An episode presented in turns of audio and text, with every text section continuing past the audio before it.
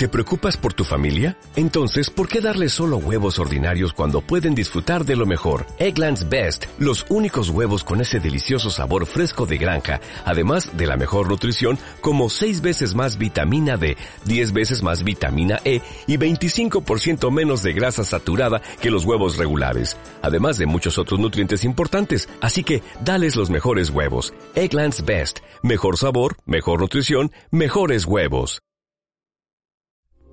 Esta es una producción de Grupo Fórmula. Encuentra más contenido como este en radiofórmula punto m x.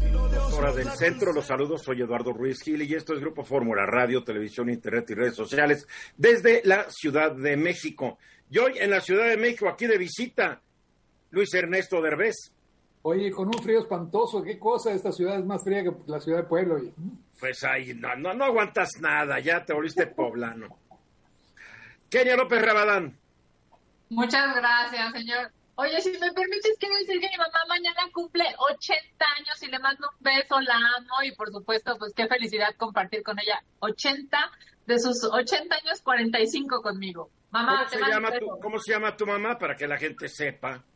Silvia Rabadán, y bueno, pues ya sabes, es tu fan y te está oyendo, así es que le dará mucho gusto. Felicidades, Silvia, por haber aguantado a tu hija tantos años. No, eres orgullo de tu hija y qué bueno que, que, que tenga su cumpleaños, ¿número qué? ochenta. Wow. Además con tu hija activa demandando al presidente y haciendo cosas bien, bien interesantes. Gracias, señor. También en la Ciudad de México está Carlos Velasco. Buenas tardes, buenas tardes al auditorio. Y en la Ciudad de Guanajuato, José Luis Romero Hicks. Yo también me uno a las felicitaciones de Silvia. Y los saludos de Guanajuato, que hace un precioso día, y saludos a la audiencia, por supuesto. Bien, yo quiero comentar sobre el COVID, porque sí me duele decir que mi consuegro, Salvador Montes, murió eh, este fin de semana, el viernes, de COVID. De COVID. No, no encontraron a tiempo hospital. Nos dicen que hay camas, no nos dicen dónde, o no supieron buscarla, pero... Pero la verdad es que, como todos los que se han muerto de COVID seguramente, pues es por su culpa. Porque ustedes ven una declaración que dijo el viernes pasado el subsecretario de Prevención y Promoción de la Salud de la Secretaría de Salud, Hugo López-Gatell, el culpable de que haya tantos enfermos y muertos por COVID en México es el pueblo bueno y sabio, y no el gobierno del presidente Andrés Manuel López Obrador. El viernes, al explicar por qué en México ya hay más de un millón de personas que han contraído el COVID y más de cien mil de ellas han muerto por su causa, dijo que porque no se cumplieron las condiciones para, la, para que hubiera menos víctimas. Y dijo cuáles son. A ver, se tienen que respetar las medidas de seguridad sanitaria, se tienen que mantener los confinamientos, las empresas no tendrían que abrir, los, los espacios públicos no tendrían que abrir, las personas se deberían quedar en su casa y nada de eso ocurrió. Y como evidentemente no ocurrió, se desprende que los culpables de la tragedia sanitaria son los que no respetaron medidas como la sana distancia, el uso del cubrebocas y el lavado continuo de manos, los propietarios o directivos de empresas que por alguna razón u otra, generando buscar, buscando, generalmente buscando la supervivencia de la empresa, pues decidieron que siguen operando. Los que administran los espacios públicos también son culpables, los que no se quedaron encerrados en su casa. Para este médico burócrata de tercera avenida más, el gobierno al cual él pertenece no tiene la más mínima responsabilidad de lo que ahora ocurre. Como seguramente dicen, no tenerla los gobiernos de los países que no obligaron a sus habitantes a obedecer al pie de la letra lo que los científicos se recomiendan hacer para restarle virulencia a la pandemia. El gobierno de México, como muchos otros, al verse forzado a elegir entre salvar a la economía o a miles de vidas, aparentemente optó por la primera alternativa sin que hasta ahora se vea que haya logrado hacerlo, ya que de acuerdo con el Fondo Monetario Internacional, el Producto Interno Bruto de México en dos mil veinte será menor nueve por ciento al de dos mil diecinueve.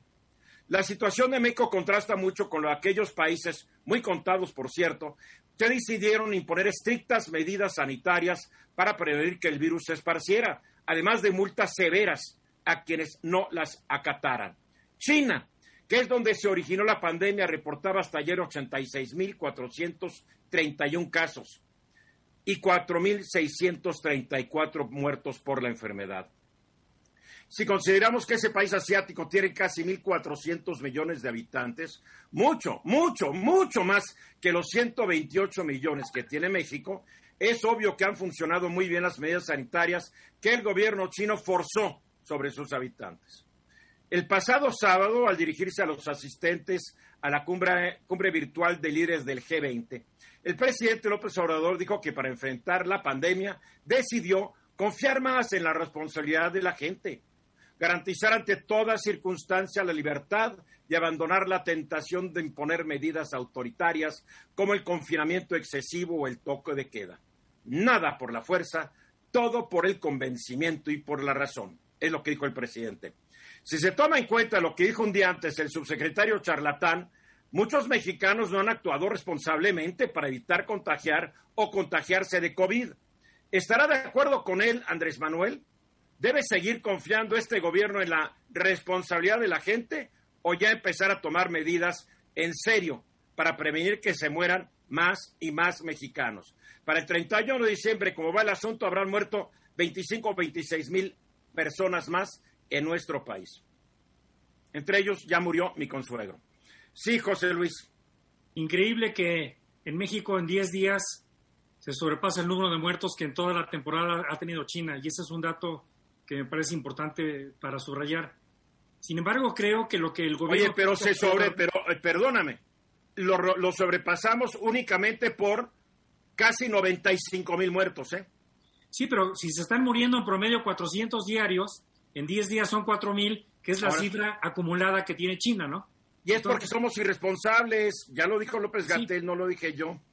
Aquí lo que yo creo que, que hay que hacer es que no, hay que meditar es que nunca es tarde para responder, y me parece que es muy importante que las medidas que sí están funcionando en otros lados se traduzcan en políticas públicas aquí en México, y que además exista esta campaña de comunicación constante. No son muchas las cosas que hay que hacer: no acudir a los, a, a los lugares con mucha gente, el cubrebocas y bien usado, la sana distancia, en fin, no son muchas las cosas que hay que hacer, pero el gobierno sí tiene la responsabilidad de estar constantemente recordándolos a los ciudadanos que en uso de, de su libertad, como es la política pública, tomen decisiones informadas. Eduardo. Oye, y predicar con el ejemplo, por favor, José Luis. Y predicar con el predicar ejemplo. Con, predicar con el ejemplo. Y la verdad, tú estás hablando que en uso de nuestra libertad, yo ya estoy harto que en uso de la libertad, José Luis, alguien haya contagiado a mi consuegro y haya contagiado a no sé cuántos miles de mexicanos en uso de la libertad.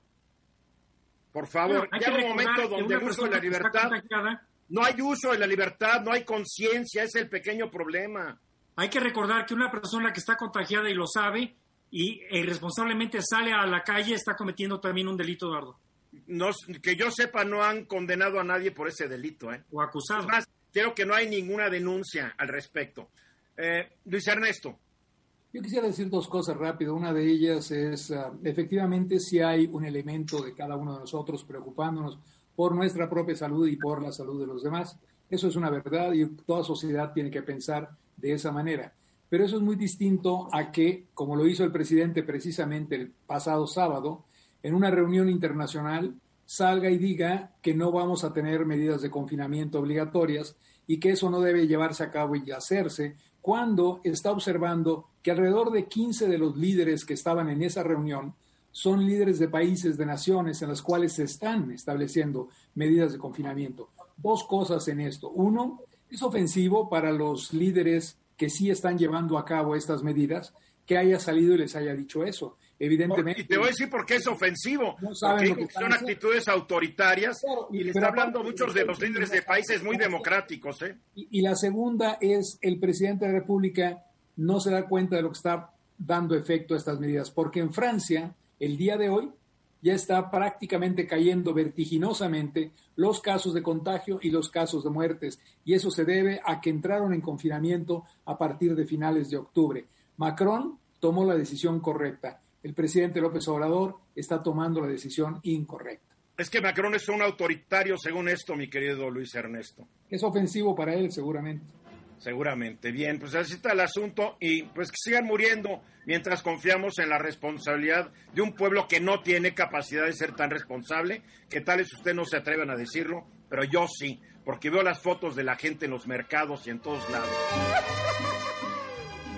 Exactamente, faltan catorce minutos para hablar. Sigue esta discusión en torno a la ley para el outsourcing, el, esta ley que busca de manera controlar y para algunos eliminar totalmente lo que es el personal externo que una empresa de repente debe contratar. Por ejemplo, viene la época navideña y un comercio, pues tal vez con la gente que tiene, pues no se va a dar abasto. Vamos, en época de plan, no pandémica, no se va a dar abasto para atender toda la clientela que entra a la tienda. Entonces contrata por outsourcing a vendedores que durante un mes, dos meses, tres meses, estén trabajando para la empresa en sus instalaciones, y es un contrato a tiempo determinado, y cuando se va, se acaba el tiempo, pues se van.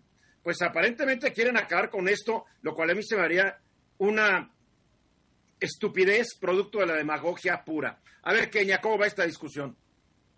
Efectivamente, Eduardo, lo platicamos la semana pasada, y me parece que vale la pena volverlo a abordar esta semana, porque mira, por un lado hay, digamos, una discusión sobre la figura de outsourcing, de terciarización, ¿no?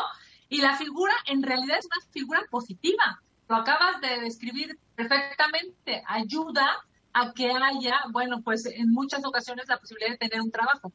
Por otro lado, hay un discurso, digamos, más bien ideológico, en términos de eh, esa figura hay que desaparecerla o hay que destruirla, y hay que buscar un punto intermedio, ¿no? Entre una y otra, digamos, hay que buscar un punto intermedio, y me parece que hacia allá tendría que construirse esta nueva ruta de entendimiento. ¿Cuál es la posición de Morena, que tiene la mayoría en las dos cámaras y que es la que ellos quieren imponer? Kenia, Kenia, que se nos ha ido Kenia. Bueno, antes ver, de que regrese, antes de que regrese Kenia, quisiera eh, comentar lo que lo que está diciendo, porque eh, estamos en un país donde se han evadido miles de millones de impuestos de transnacionales, de empresas nacionales, y yo no creo que el cien por ciento o el noventa por ciento de las empresas que manejan outsourcing los manejan los manejen con transparencia. Oye, ¿tienes sean... alguna evidencia que demuestre? No, no, no, no, no, no, no, es que... Bueno, no, no, no, es pues que, es perdóname, que, si tú dices... Bueno, es que Kenia también está hablando, este, es que Kenia también está hablando, yo me baso pero, en lo que dice Kenia. Pero tú acabas, de, tú acabas de dar un dato, noventa por ciento, ¿dónde está el dato? Porque es un escándalo, si es que tienes el dato. Bueno, bueno, bueno, entonces vamos a ver cuánto, nada más vamos a basarnos en cuánto han, cuánto han evadido de impuestos y que no habían pagado impuestos en años las pero empresas es que no sabemos nacionales si no pagaron, y multinacionales. Pero... pero yo entiendo que muchas empresas han evadido el pago de los impuestos y de las prestaciones a los trabajadores, Carlos. Pero también muchas sí lo han hecho.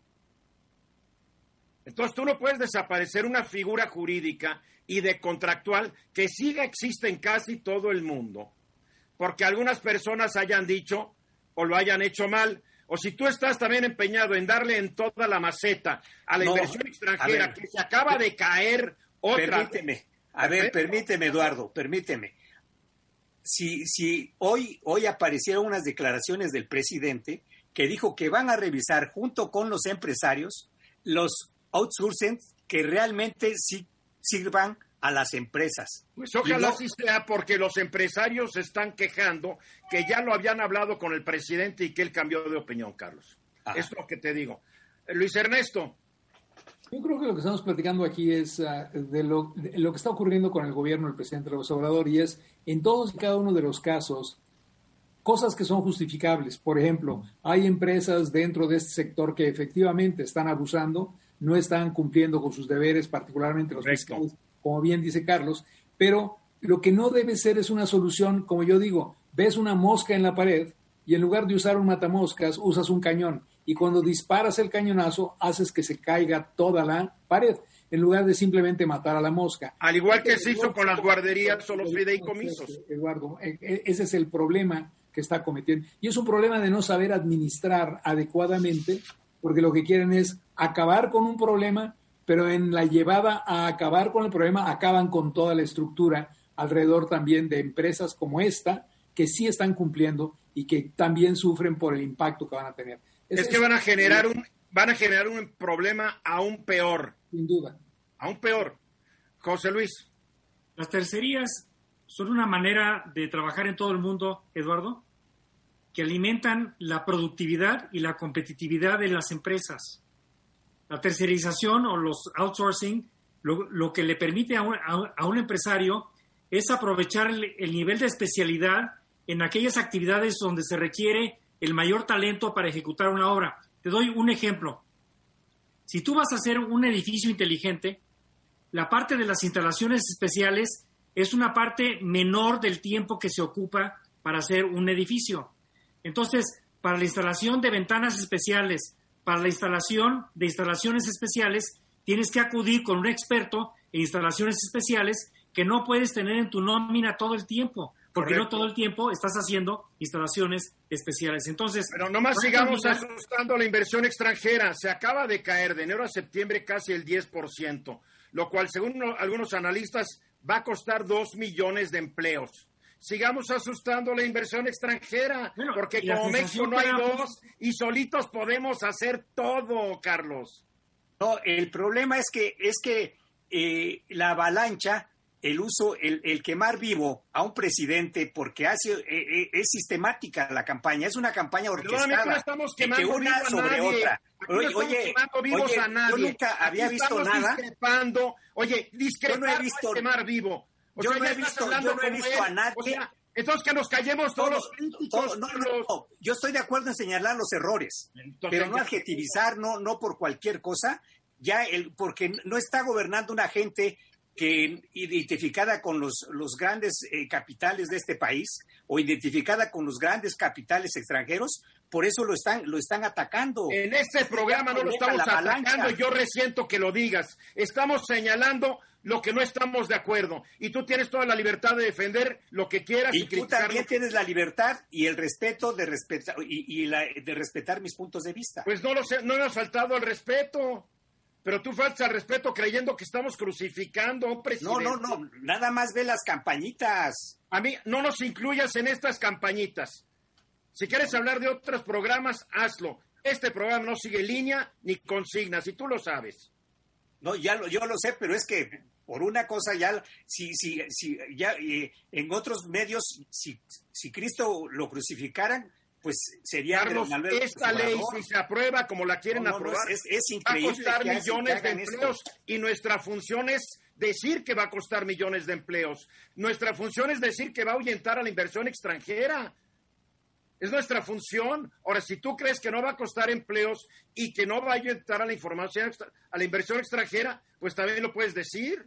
Lo voy a explicar más claro. Yo estoy diciendo... que muchas empresas, me baso en la, en la evasión de impuestos, son claro ejemplo de que muchas empresas tampoco respetan los, los outsourcing como deben de contigo, ser. Pero ¿sí? Tú habías dicho que el noventa por ciento y te pedí que dieras el, el número a la fuente. Si todas las empresas pagaran impuestos y todo este país sería otro, y si no se robaran el dinero los políticos, este país... Quiero decir que la mayoría de las empresas pagan porque la mayoría no son monstruos. Las que tú te refieres son menos del uno por ciento de las empresas de México pagan. Regreso exactamente un minuto después de la hora. Cuidado que las calificadoras en un momento dado se pongan más estrictas, porque la calificadora Fitch recientemente mantuvo, mantuvo la calificación para México, pero no nos vayamos con la finta que porque la mantuvo vamos bien, ya ha puesto observaciones de que su calificación puede cambiar, ¿o me equivoco, Luis Ernesto? No, mira, Eduardo, una cosa que es interesante es cómo el gobierno, cuando la calificadora se refirió a que no estaban llevando a cabo las cosas correctamente y bajó el grado de inversión de triple B más a triple B menos, en donde estamos en este momento, el presidente de la República realmente se enojó y dijo que estas calificadoras no era nadie para poder decir y opinar y etcétera. Y eso fue en dos mil diecinueve, eso fue el año pasado. El gobierno realmente y el presidente en particular se echó en contra de Fitch, habló pésimo de ellos y prácticamente dijo que la opinión no debería ser tomada en cuenta. Lo que es muy interesante para, yo diría, todos los mexicanos, pero nosotros, es Fitch Ratings ahora sale y dice que se han mantenido las finanzas públicas correctamente manejadas y que por esa razón mantiene el grado de inversión triple B menos, el presidente de la República en su mañanera, creo que fue el once o el doce de noviembre, sale y dice, ah, pues ya ven, las calificadoras internacionales están avalando nuestro programa. Entonces, un poquito aquí, la, la cosa que es muy importante es, uno, si te dicen que estás haciendo bien, entonces son reconocidas positivamente. Si te dicen que están haciendo mal, son reconocidas negativamente. No debería existir ese doble criterio. Pero, Pero es como con las encuestas. Cuando las encuestas dicen que vas a ganar, son muy buenas. Cuando vas a perder, son muy malas. También es incorrecto y es, no acaba de leer, vamos a llamarle así, todo lo que dice en este momento Fitch. Porque una de las cosas que dice Fitch posterior haber hablado bien de lo que estamos haciendo en manejo de finanzas públicas es, en, en este momento dice, México está priorizando la estabilidad de las finanzas públicas, pero evitando la asistencia pública a gran escala en los hogares y negocios, lo cual representa un posible costo para el crecimiento. Y esa parte fue dejada fuera convenientemente en lo que dijo tanto el señor presidente como el señor secretario de Hacienda. Es decir, la parte que sonaba bonita la ponemos, la parte en donde me está diciendo, pero no estás llevando a cabo un programa que permita efectivamente pensar que este país puede crecer, que va a crecer mucho más rápido y por lo tanto que tus estimaciones de ingresos para el año dos mil veintiuno pueden o no ser ciertas, no lo mencionan. Y la preocupación para mí no es tanto no mencionarlo, no decirlo, sino espero que estén tomando en cuenta esta advertencia, porque es una advertencia fundamental, es una advertencia de cómo el gobierno de México debería repensar lo que está haciendo en su proceso de respaldo a las pequeñas y medianas empresas, por una razón. Hablamos mucho de la clase popular o pobre, porque el presidente siempre habla de eso. Hablamos mucho, como hace un momento, en esto del outsourcing, de las grandes empresas, pero lo que se nos olvida a todos es que el cuarenta y cinco al cincuenta y cinco por ciento de la población mexicana que es empleada, los trabajadores, los de esa clase media son empleados, son trabajadores que están entre seis mil quinientos y dieciocho mil pesos mensuales de ingresos. Estos trabajadores tienen sus empleos en las pequeñas y en las medianas empresas. No estoy hablando de los dueños, estoy hablando de los trabajadores. Y estos trabajadores que hacen la clase media incipiente mexicana están recibiendo un impacto durísimo el día de hoy, porque el presidente está teniendo un programa de abajo hacia arriba en la clase con menores recursos y nada para los de arriba, pero los de en medio, esta clase media de trabajadores, no de empresarios, trabajadores de pequeñas y medianas empresas, tu peluquero, el cocinero de tal lugar, esto, lo otro, etcétera. Esa gente está perdiendo sus empleos porque no hay un programa de respaldo a las pequeñas y medianas empresas. Ni lo habrá. El presidente lo ratifica, pero, pero no termino con esto. El presidente lo ratifica, ¿sabes dónde? En la G veinte. En la G veinte el presidente sale y dice, y señores, por cierto, no se deben hacer programas, tienen que ser de abajo hacia arriba. Pero el presidente no ha entendido que donde está el núcleo más importante es ahí en medio. Es pues en son los que... que pagan impuestos, no son los que están tan, oh, ingresos tan bajos o la informalidad. Hay gente con muy poco ingreso, ingreso de seis mil a quince mil pesos. Y a esa gente es a la que más está afectando el programa del gobierno y el presidente debería entender que ese comentario de Fitch, bien, que eso que están haciendo los gobiernos del G veinte es lo que deberíamos pensar para esa clase social. Kenia. Ahora, yo sí comparto esta necesidad de apoyar a los más pobres. O sea, me parece que han quedado históricamente rezagados. Estamos hablando, digamos, de cuarenta millones de, de pobres que no tienen la posibilidad real de acceder a algo.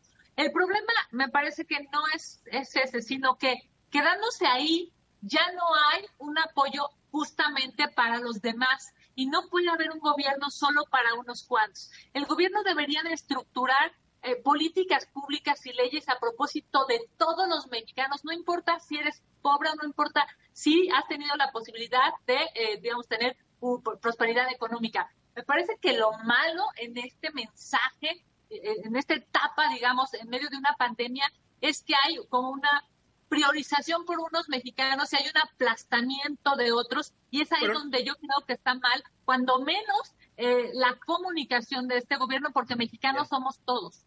Bien, el hecho es de que mucha gente que estaba en la clase media, Luis Ernesto, ya pasó a pertenecer a la clase pobre.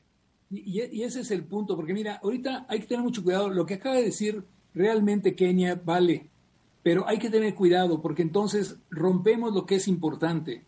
Hablamos de treinta a cuarenta millones de gente pobre y eso hay que aceptarlo, lo entiendo. Pero lo que no estamos diciendo nadie es, México tiene ciento treinta millones de habitantes. Los muy ricos, los de esta élite a los que hace referencia el presidente siempre, no representan más allá, y me voy a ir largo, del cinco por ciento de la población. Entonces lo que estamos diciendo es, si tienes cuarenta millones acá abajo y tienes acá arriba tres, tienes en medio casi noventa millones de personas. Y cuando vemos en esa perspectiva, lo que está haciendo el go- gobierno, el programa del gobierno, es afectando a noventa millones de mexicanos. José Luis. La calificación de la deuda soberana mide la probabilidad de honrar las obligaciones de deuda soberana de un país. Y en el momento en que Fitch Ratings dice, ojo, no estamos seguros que si no se hacen estas medidas se pone en riesgo el crecimiento, lo que nos están diciendo es que si no hay crecimiento económico, no se incrementa la base gravable y no se incrementan los ingresos fiscales del gobierno. Entonces, sí es muy importante poner atención a esta preocupación, junto con otro indicador que es el riesgo país, porque independientemente de lo que se diga o no se diga por parte del gobierno, los inversionistas sí ponen atención en lo que digan las calificadoras de riesgo, y no solo Fitch, sino otras que inclusive son más duras como Standard and Poor's. Y a las leyes que apruebe nuestro Congreso también se fijan en eso, ¿eh? Por supuesto. Carlos. Y, y Kenia habló de cuarenta millones de pobres, pero no estamos tomando en consideración a la población que está en extrema pobreza. También habla de que no se puede eh, gobernar para una clase, en este caso a los pobres y a los que están en extrema pobreza. Pero durante cuarenta años... sí se gobernó para una clase, para la clase empresarial, ¿sí? Por, por eso es el resultado de tanta que nos convertimos en una fábrica de pobres, este Eduardo. A ver, ¿para cuáles empresarios, Carlos? Por favor, aclara para cuáles empresarios. Para para dices, para las grandes empresas, para las grandes empresas, Eduardo. Disculpa, para es, las grandes para, empresas. Para las grandes, gigantescas empresas. Así es. Bien. Sí, y habla y, y el doctor Derbez. Tú eres empresario, yo soy empresario, José Luis es empresario, yo tengo mi página de internet, mis negocios, tú tienes tu semanario, José Luis tienes su consultoría, porque a mí no a mí yo me puse a trabajar. Y, y, y no gobernaron para mí, yo te lo bueno, quiero decir. Bueno, no, no, yo estoy hablando de los que hicieron grandes negocios en el neoliberalismo a partir de Salinas de Gortari, ¿sí? Esos que fueron favorecidos, esos que se convirtieron de cazabolseros a banqueros. Estamos hablando de lo, lo de ahorita, Carlos. Sí. Lo de ahorita. Por eso, entonces no podemos hablar de que se está gobernando para una clase, porque históricamente es, es, nunca espérate, se gobernó. Espérate. Pero ese discurso, si tú te lo llevas a Fitch, ¿no por eso nos van a elevar la calificación, eh, Carlos? A ver, las calificadoras, ¿desde cuándo están, eh, desde cuándo, eh, cuándo se inician las calificadoras en este planeta? No sé, no recuerdo yo la historia de, de, de las calificadoras, porque influyen, influyen, Carlos, lo quieras o no. Por eso, a ver, pero voy a esto. Porque... No, ya no vamos a ningún lado, porque nos quedan veinte segundos, tiene que incluir Luis Ernesto Derbez. Que no se nos olvide, Eduardo, la clase media es de trabajadores. Y son los trabajadores a los que está afectando. Y pequeños problema. Empresarios también y microempresarios. Pero es también. Más importante los trabajadores. Bien, mensajes y regresamos.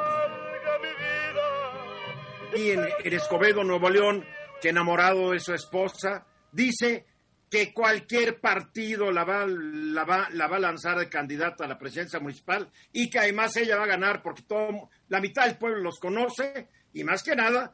Tal vez no lo conocen bien a él. A ver, Carlos Velasco, está muy bueno. Ahí hay, un, ahí hay un video que no sé si, si pueda pasar, que, que refleja en toda su magnitud. Le voy a preguntar a la productora si tiene el video. Que algo está podrido en Nuevo León. Muy podrido en Nuevo León. Juan. A ver, ¿quieres ver el video, Carlos? Yo creo que para quienes es, nos, bien, nos están viendo Órale. Por televisión es, es, es revelador. No, y también se me voy por radio. Las y es revelador. Palabras de Don Abel. A ver. Monterrey tenemos una gran ventaja que no existe en México. Entonces, si Clara no está en primer lugar diez puntos arriba del que le sigue, no va a ser candidata, ¿eh? y apoyamos al que esté. Pero si está arriba y no la quieren postular, pues entonces no va a ser, porque pues ustedes no la van a postular. Voy a hacer yo por Morena o por el P A N. Estoy invitado por los dos. Y en Escobedo, no se confundan, la gente vota, perdónenme, estoy diciendo muchas babosadas, pero estoy entre, acabo, estoy entre gente muy discreta.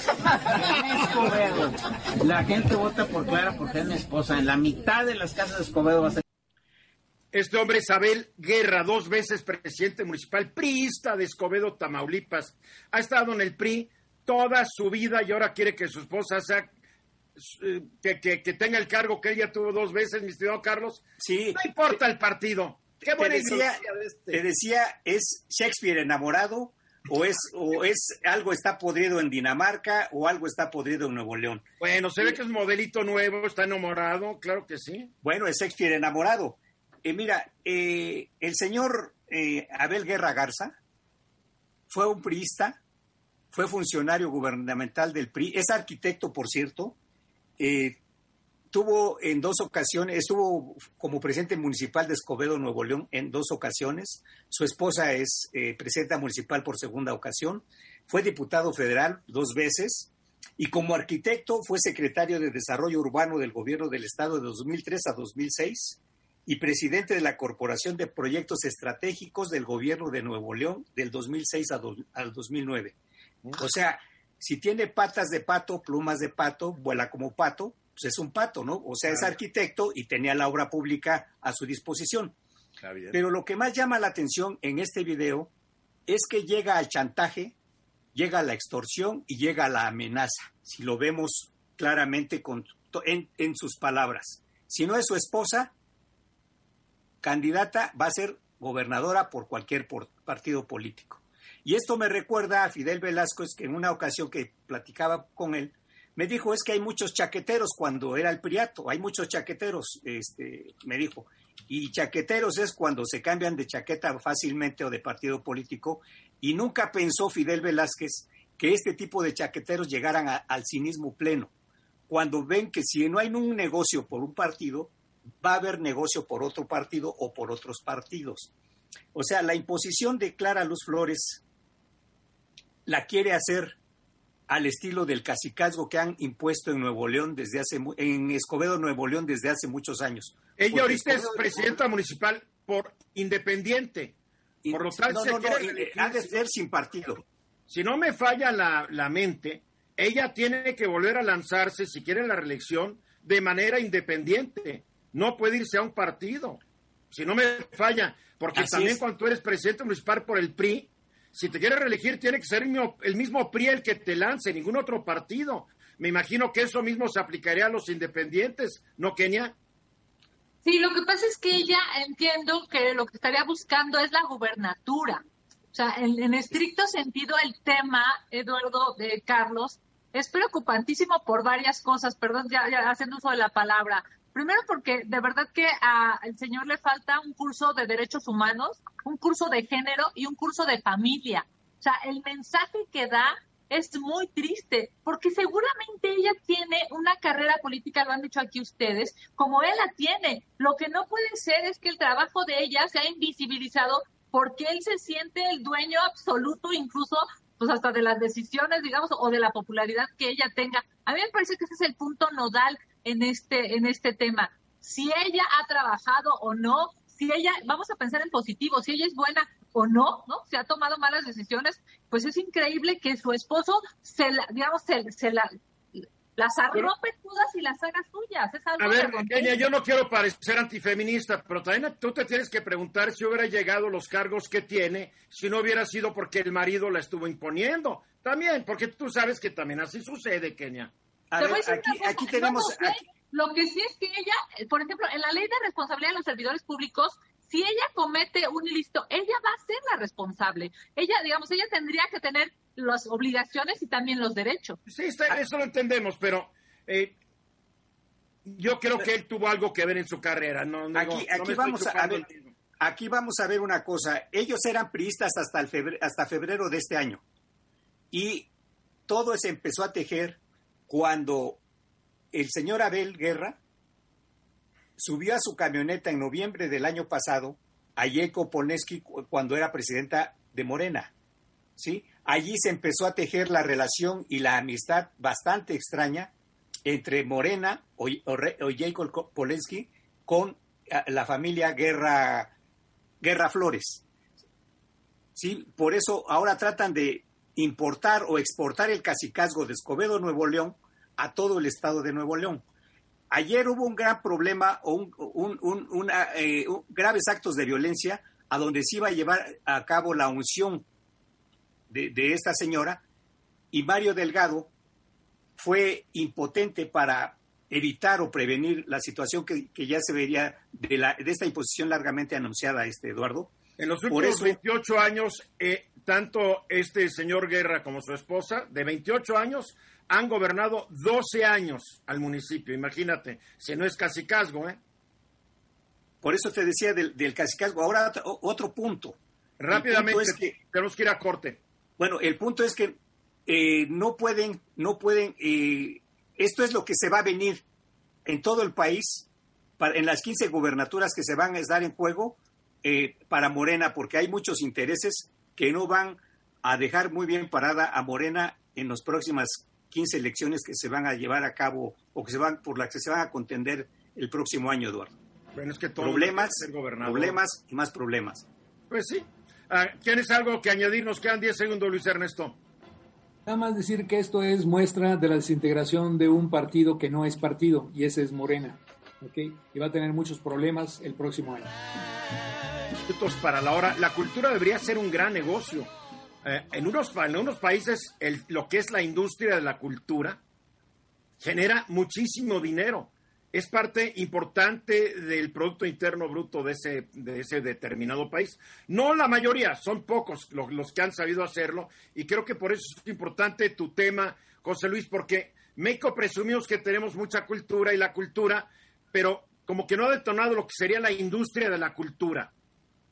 Sin duda, Eduardo, y gracias a que el INEGI ha diseñado no solo en este sector de la cultura, sino en otros, sus famosas cuentas satélite, uh-huh. Hoy tenemos información ya de prácticamente una década de lo que pesa la cultura en, le, en, en la economía. Y como tú bien dices, un país como México, bueno, pues es, es un país con un enorme acervo cultural, pues derivado de lo interesante de su historia como nación y de las raíces tan sólidas de sus pueblos originarios.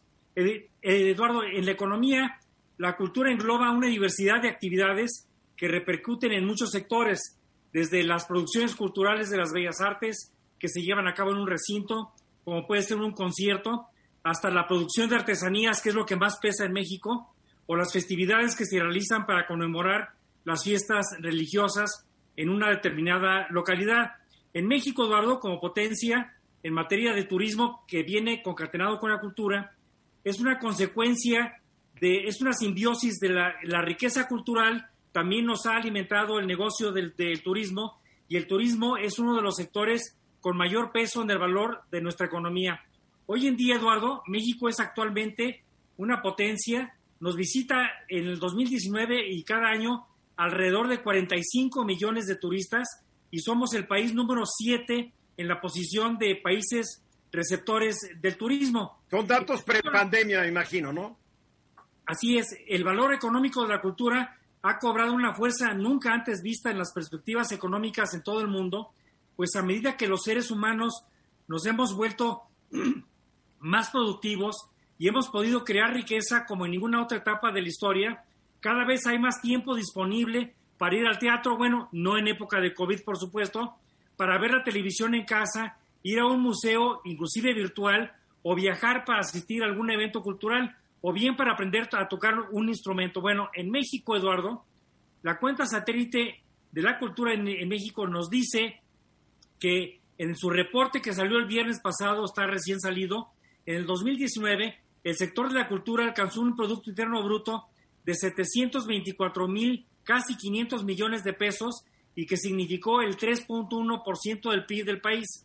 Ojo, disminuyó respecto al dos mil dieciocho, disminuyó respecto al promedio que ha tenido en los últimos años, viene de niveles del cuatro por ciento a un promedio del dos punto siete por ciento, este en, en, en, en, en de, pe, pe, perdón, del tres punto siete por ciento en algunos años, y hoy registra en el dos mil diecinueve un tres punto uno. ¿Cuál es la mala noticia? La mala noticia es que el sector de la cultura viene pesando menos, sobre todo en su sector de mercado, de contribución al, al mercado, menos antes de que llegara la pandemia. Va a ser muy interesante cómo se cierran las cifras una vez que tengamos el reporte de la cuenta satélite del INEGI correspondiente al dos mil veinte. Y en actividades culturales, Eduardo, el P I B de este sector se agrupó esencialmente en servicios de medios audiovisuales, la elaboración de artesanías y la producción cultural de los hogares, que de manera conjunta contribuyeron en casi el setenta y cinco por ciento del valor generado de estos tres punto uno puntos porcentuales de, de, del P I B. Luis Ernesto. Yo, yo, quiero, yo quiero sacar aquí un tema y, y le ofrezco una disculpa anticipada a José Luis, porque a lo mejor desvió un poco la discusión, pero en este momento hay una propuesta muy simpática de eh, Sergio Mayer, que eh, entiendo que es el presidente de la Comisión de Cultura en la Cámara de Diputados, y, y quien está proponiendo que se imponga un derecho y una cuota eh, sobre los dispositivos y soportes de almacenamiento, reproducción y duplicación, es decir, todos los tipos de aparatos que utilizamos para la cuestión de, de música, etcétera, porque está atacando el concepto de que no se les pagan los derechos de autor a las personas, y entonces quiere que, quiere que se cobre un derecho de autor, y hay una discusión interesante. Está mal el señor Mayer, perdón que te interrumpa, los servicios de streaming le pagan las regalías, si hay acuerdos para pagar regalías a los autores, tal es Sergio Mayer, como muchas otras cosas. No está informado, mi querido Luis Ernesto. No, no, te creo. Yo, yo ni conozco al tipo y entiendo que es de un grupo musical de hace mucho tiempo que yo en mi vida había escuchado, pero en fin, el, el punto para mí más importante. Ojalá fuera de un grupo musical, este doctor. Era un, no, no, no tengo idea, pues. O era sea, un chipendel. En estas cosas me declaro este, no conocedor de grupos musicales, pero pero lo que lo que creo que es muy interesante, conectándolo con lo que está diciendo José Luis, es la industria de la cultura podría ser una industria verdaderamente aportadora de empleos, crecimiento, desarrollo, etcétera, en México. Pero cosas como las que entiendo que está proponiendo, y estoy hablando un poco a ciegas, el señor Mayer, eh, son de las cosas que pueden afectar verdaderamente la posibilidad de crecimiento y desarrollo de esta industria cultural, con lo cual tendrías un impacto negativo. El señor Mayer está con una tuerca suelta o no conoce, porque si tú usas los servicios de Spotify, de Apple Music y todo eso, hay acuerdos con todos los productores, con las sociedades de compositores, con las disqueras y con todo. Cada vez que tú escuchas algo en Spotify, si estás pagando tu dinerito, claro, se da claro, claro, el porcentaje pero, correcto. Lo están atacando. Y entonces el problema aquí es que él va a causar precisamente que una industria como la que está mencionando José Luis no tenga la capacidad de generación verdaderamente de ingresos, desarrollo, de empleos, que en este momento tiene un tres por ciento del P I B, es un montón. Acuérdate que para Sergio Mayer una biblioteca es una librería. No se olviden, esto bien no sabe cuál es la diferencia entre una biblioteca y una librería. A ver, Kenia. Para ponerle cifras a lo que dice Luis Ernesto, muy breve, Ven. Las importaciones de temas culturales y las exportaciones prácticamente no pintan. La cultura es un tema local y tiene razón Luis Ernesto, es un sector de un gran potencial para exportar inclusive val- valores culturales. Claro que lo es, claro que lo es. Kenia. Dos temas. Primero, el, el asunto de Sergio Mayer, más allá de defenderlo y demás, es una, digamos, exigencia que han tenido durante varios años los autores y compositores. Su argumento es que eh, si tienes una computadora, un celular y demás, bueno, pues ahí puedes almacenar o puedes escuchar eh, música o cualquier otro, otra obra, digamos, que ha sido escrita o hecha por ellos y no estás pagándole las regalías como se hace de manera normal. Bueno, o sea, ahí se no, no, perdóname, yo estoy bajando la música y pago las regalías, Kenia, por favor. Bueno, la, el argumento de los autores y de los compositores es que hay muchísima gente que no lo hace. Pero por pues el lado vez, el... Pues tal vez están desinformados o tal vez hay ciertos servicios ilegales que no lo están haciendo. Pero entonces, ustedes los senadores, en toda su sabiduría, pasan, pasan leyes para castigar a los chuecos, pero otra vez vamos a fastidiar al consumidor. Totalmente de acuerdo. Al consumidor. Eduardo, el problema es que cuando llegas... Kenia, por favor. Nada más, y con el tema de José Luis, yo nada más decirte un dato. Justamente es que vamos como los cangrejos para atrás. El dos mil veinte fue un año en términos presupuestales para las disciplinas artísticas terrible. No hay becas, no hay apoyos, no hay, digamos, una dinámica para Bien. generar cine, ni teatro, ni danza, ni mucho, ni cualquiera de las disciplinas artísticas. Pero ¿qué crees? El dos mil veintiuno viene peor. Por eso es que se, no se entiende, digamos, cómo piensan reactivar la economía si no es a través, entre otras cosas, por supuesto, de temas culturales en este país. Carlos Velasco. No, te decía que el problema de los de los diputados, o de muchos diputados, para no generalizar, es que se llegan, o, o los legisladores llegan a una curul o a un escaño y se convierten en todólogos. Ese es el grave problema en este país. Oye, Carlos, ahí, pero, este iris... hombre, pero este hombre es el presidente de la Comisión de Cultura de la Cámara de Diputados. Eso no lo, no lo, no lo, eso qué? No, no está para que sea un ignorante. O sea, Mira, pero... Perdóname, desde que Kenia fue la presidenta de la Comisión de Cultura de la Cámara de Diputados, han llegado puros inútiles. Oye, Perdón. Hay que recordar una cosa, Eduardo. Fíjate nada más. Una... Y tú no me dejarás mentir, Kenia, porque un expresidente de la Comisión de Cultura, cuando le dijeron que si le gustaba el teatro, dijo que, que su obra favorita de teatro era El Rey León. En ese sexenio hicimos la mayor alza presupuestal en la historia. Hoy de verdad es preocupantísimo. No hay dinero para la cultura. Si te Ahora, yo haría otra pregunta. ¿Dónde está el sector privado para promover la cultura? Han hecho museos, etcétera. Pero en otros países el sector tu privado es el gran promotor de la cultura. El gobierno tiene otras cosas que hacer. Estamos hablando que hay un sesenta por ciento de gente que se muere de hambre, que es pobre. Pues perdóname, la cultura se va a un renglón muy inferior. ¿Dónde está el sector privado? Bueno, mira, para ponerle cifras a lo que dice Kenia, de los tres punto uno puntos porcentuales, punto dos son de los gobiernos de los tres niveles. El resto es privado. Pues que le entren con más todavía, la verdad. Para concluir, José Luis, entonces. Para concluir, es innegable que la importancia de la cultura en, en México es un sector económico de gran potencial. Desafortunadamente, se ha venido contrayendo de niveles máximos del cuatro por ciento del P I B El, a, a un nivel actual de tres punto uno por ciento en dos mil diecinueve. catorce minutos para la hora. Pues eh, el presidente electo de Estados Unidos, yo no lo reconozco en nombre del pueblo, porque una actriz dijo que en nombre de los mexicanos la reconocía y los chairos la hicieron picadillo. Pero yo, en, a título personal, reconozco que, que Joe Biden es el presidente electo de Estados Unidos. No sé si aquí comparten a título personal lo que yo, con, lo que yo digo, José Luis. Yo creo que ya es el presidente electo, porque es la expectativa y la probabilidad estadística de que se revierta no va a suceder. Kenia. Totalmente de acuerdo. Reconocido, lo reconocido por el mundo. Luis Ernesto. Totalmente de acuerdo. Es el presidente electo de Estados Unidos. Carlos Velasco. A partir de que obtuvo los más de doscientos setenta votos electorales, es presidente electo. No, estamos de acuerdo. A título personal, no estamos representando a todos los mexicanos. No, no, no. No queremos eso. Bueno, el presidente electo de Estados Unidos ya anunció que el próximo secretario de Estado, que es en México, será el secretario de Relaciones Exteriores, será Anthony Blinken, un hombre que cree en el multilateralismo, en las alianzas globales, un hombre con una amplia, amplia experiencia. Pero también lo que llama mucho la atención es la cantidad de mujeres que está ya anunciando. Se, se está diciendo, aunque no es oficial, que la expresidenta de la Reserva Federal, Janet Yellen, podría ser la próxima secretaria del Tesoro.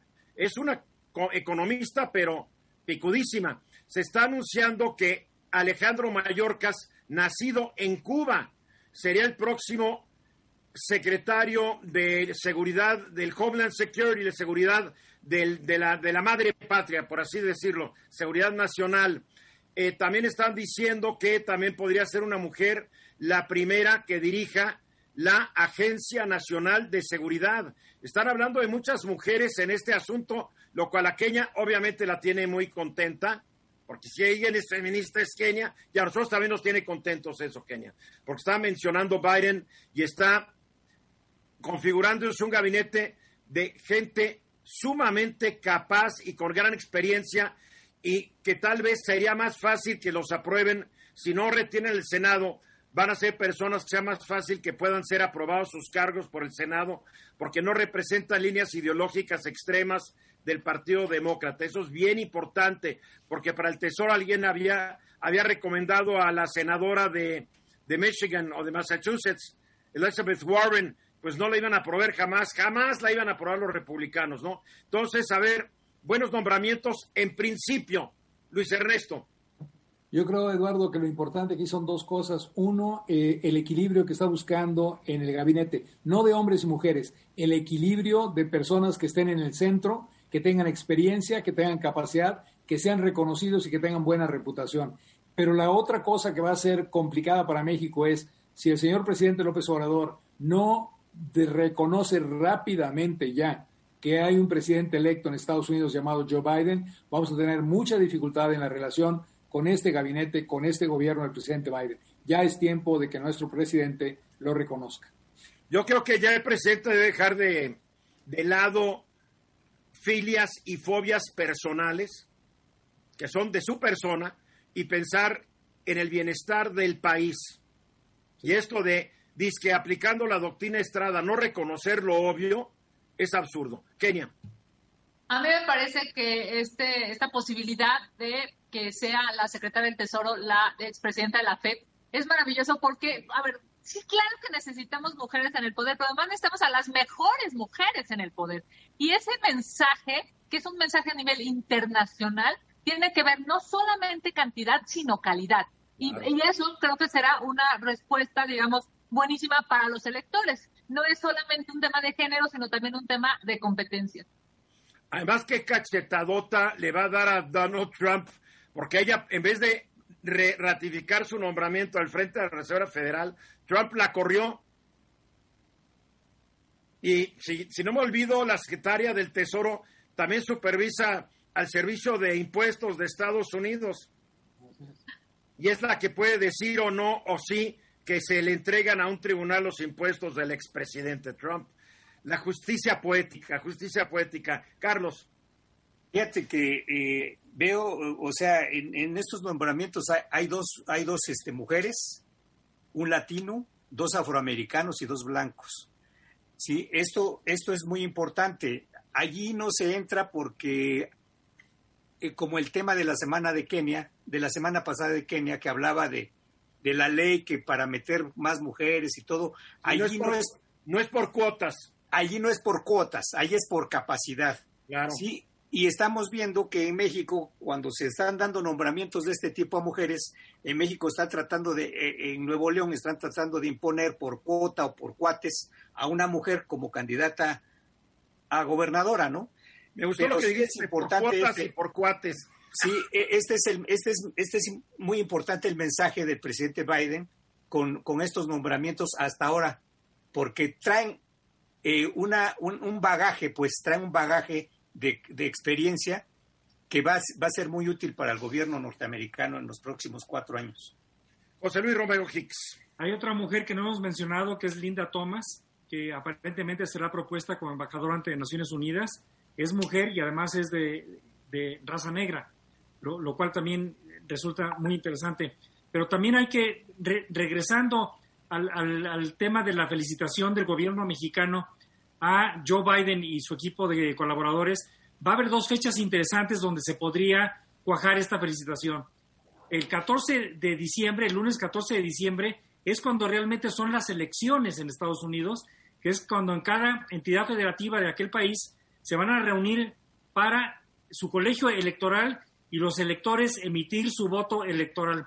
La otra fecha sería el seis de enero, que es cuando se abren esos sobres y cuando se abre de a viva voz y se hace finalmente el recuento y se confirma que todos los electores votaron en el sentido de las votaciones. No se va a poder re- revertir. Te, te, no, tendría no. que cambiar el destino en tres o cuatro países claves de, de, de, de lo que se está discutiendo todavía el día de hoy, y para rebasar doscientos setenta votos electorales no, imposible. No le veo ningún problema. Imposible. Es todavía tiempo que el gobierno de México recapacite el presidente y reconozca que ganó Joe Biden. Todavía es tiempo, porque ya después de que las después de que sea certificado por los cincuenta estados, si gane, va a ser demasiado tarde.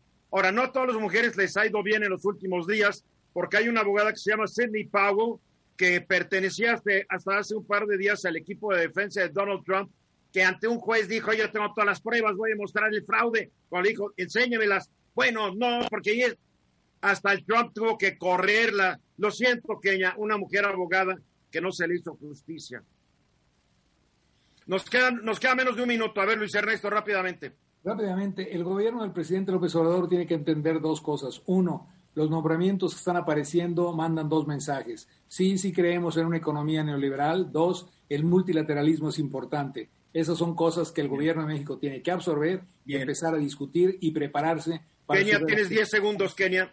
Solamente, Carlos, las mujeres en Estados Unidos fueron electas y pudieron votar treinta años antes que las mujeres en México. Por eso es que nosotros necesitamos cuotas. Nada más que en Estados Unidos nunca hubo cuotas, ni hace treinta años ni nunca, Kenia. O sea, ese argumento no, no tiene validez. Bien, sí. yo, yo soy Eduardo Ruiz Gil. Gracias, Carlos, José Luis, Kenia, tú sigue con tus cosas. Luis no, Ernesto Derbez. Mañana de nueva cuenta aquí a las tres treinta y hoy en la noche a las diez voy a estar hablando sobre el Instituto de Planeación Democrática y Prospectiva de la Ciudad de México, que se está haciendo a modo, violando la misma Constitución de la Ciudad de México, que fue aprobada por Kenia y otros diputados constituyentes por consigna de la jefa de gobierno de la Ciudad de México. Sobre eso vamos a estar hablando esta noche, facebook punto com diagonal Ruiz Gil. Esta fue una producción de Grupo Fórmula. Encuentra más contenido como este en radio fórmula punto m x. ¿No se merece tu familia lo mejor? Entonces, ¿por qué no los mejores huevos? Ahora, Eggland's Best están disponibles en deliciosas opciones. Huevos clásicos, de gallina libre de jaula y orgánicos de Eggland's, que ofrecen un sabor más delicioso y fresco de granja que le encantará a tu familia. En comparación con los huevos ordinarios, Eggland's Best contiene la mejor nutrición, como seis veces más vitamina D, diez veces más vitamina E y el doble de omega tres y B doce. Solo Eggland's Best. Mejor sabor, mejor nutrición, mejores huevos. Visita egglands best punto com para más información.